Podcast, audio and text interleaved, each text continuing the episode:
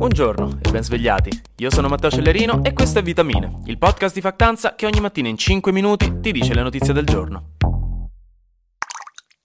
In Italia succedono due cose ragguardevoli, anzi tre, perché la prima siamo noi, che anche oggi ci svegliamo e andiamo al lavoro con la forza e la speranza di chissà che, vabbè, deve andare per forza, le bollette non si pagheranno da sole, mentre chi studia può stare un attimo sereno, godetevi le vacanze, almeno voi, insomma, riposatevi. Le altre due cose sono la grandine grossa come palline da tennis in Veneto, che è una cosa che non credevo fosse possibile, mi sento come un paesano del Medioevo che pensa che il mondo stia per finire dopo aver visto per la prima volta un'eclissi di sole, e il governo che riesce a contrattare con la Commissione Europea il modo per farci dare tutti i soldi del PNRR, nonostante sia pesantemente indietro con le scadenze.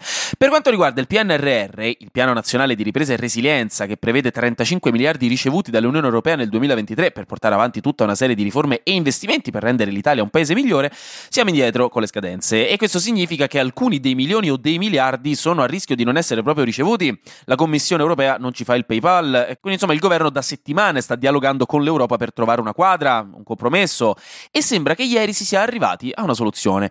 Uno dei problemi principali era la mancata costruzione di 7500 posti letto in più nelle residenze per studenti in tutta Italia, per cui dopo estenuanti trattative che mi piace immaginare complete di sigari, bicchieri di Braulio e molte bestemmie, alla fine verranno posticipati. Non è un problema, se non li abbiamo fatti entro la fine del 2022, basta che entro il 2026 ne avremo 60.000 in più. Quindi questo era l'obiettivo generale. Però nella terza rata del PNRR che ci hanno quindi finalmente sbloccato, riceveremo 18 miliardi di euro e mezzo, non 19. Quel mezzo miliardo verrà posticipato a fine 2023. Quindi in realtà siamo riusciti a raggiungere una buona quadra, non perderemo neanche un euro per ora, perché comunque questi obiettivi del PNRR dobbiamo raggiungerli e anche in fretta perché si stanno accumulando più dei libri che volete leggere sul comodino che siete andati persino al Salone del Libro di Torino e avete avuto la brillante idea di comprarne degli altri. Però appunto ci siamo presi un po' di tempo in più. Arriva comunque qualche polemica dai rappresentanti degli studenti che si lamentano contro il governo per la mancata creazione in tempo di questi posti letto in più. Invece in Veneto è successa davvero una cosa impegnativa perché appunto il maltempo ha portato a grandinate con pezzi di grandine grandi come palline da tennis che voi direte Matteo ma grazie mille si chiama grandine? Per un motivo. Se la volevano piccola trovavano un altro nome e ci avete pure ragione. Comunque questa grandine enorme questa enormine ha fatto una marea di danni alle coltivazioni del territorio Veneto soprattutto comunque nel nord-est. Ha sfondato vetri e macchine e fatto 110 feriti con gli interventi dei vigili del fuoco che sono andati avanti tutto ieri.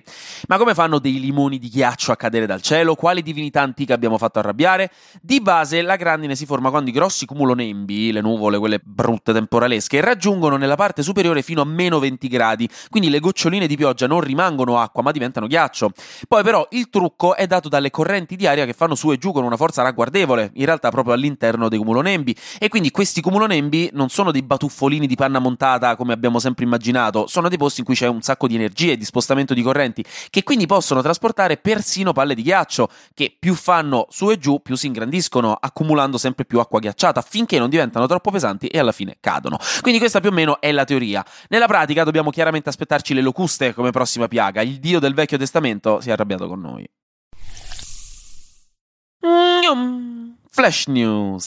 Come se non bastasse già la crisi del grano ucraino, ora c'è anche la crisi del riso indiano, che negli ultimi mesi è aumentato di prezzo a causa delle piogge eccessive che hanno rovinato molti raccolti. Quindi adesso il governo ha annunciato la chiusura delle esportazioni di riso, tranne quello basmati, per salvaguardare il mercato interno. Ma essendo l'India la produttrice del 40% del riso che si vende in tutto il mondo, questo sarà un problema per molti paesi. La decisione di Netflix di impedire a persone di famiglie e case diverse di condividere la password degli account in realtà ha dato i suoi frutti, perché negli ultimi tre mesi Netflix ha raggiunto 6 milioni di nuovi abbonamenti, anche se ci ha spezzato il cuore. Matteo Salvini vuole introdurre nel DDL sulla sicurezza stradale anche una norma che porterà fino alla revoca o alla sospensione della patente per chi abbandona gli animali per strada, un fenomeno disumano che conta 127 casi al giorno secondo le statistiche. Xi Jinping ha incontrato Harry Kissinger, uno dei più noti diplomatici della storia statunitense che è andato in viaggio in Cina come privato cittadino, ma vista la sua importanza nella storia dei rapporti tra i due paesi, è stato accolto con tutti gli onori e potrebbe aiutare a distendere un po' i rapporti tra Pechino e Washington. Infine, la mia notizia preferita di oggi è che sembra proprio che su Amazon Prime rifaranno Takeshi's Castle in versione inglese con commentatori britannici. Quindi non è sicurissimo che potremo vederlo anche noi senza problemi, quella da vedere, ma è una notizia splendida, gioiosa e nostalgica per tutti noi che siamo cresciuti con Takeshi's Castle dopo scuola.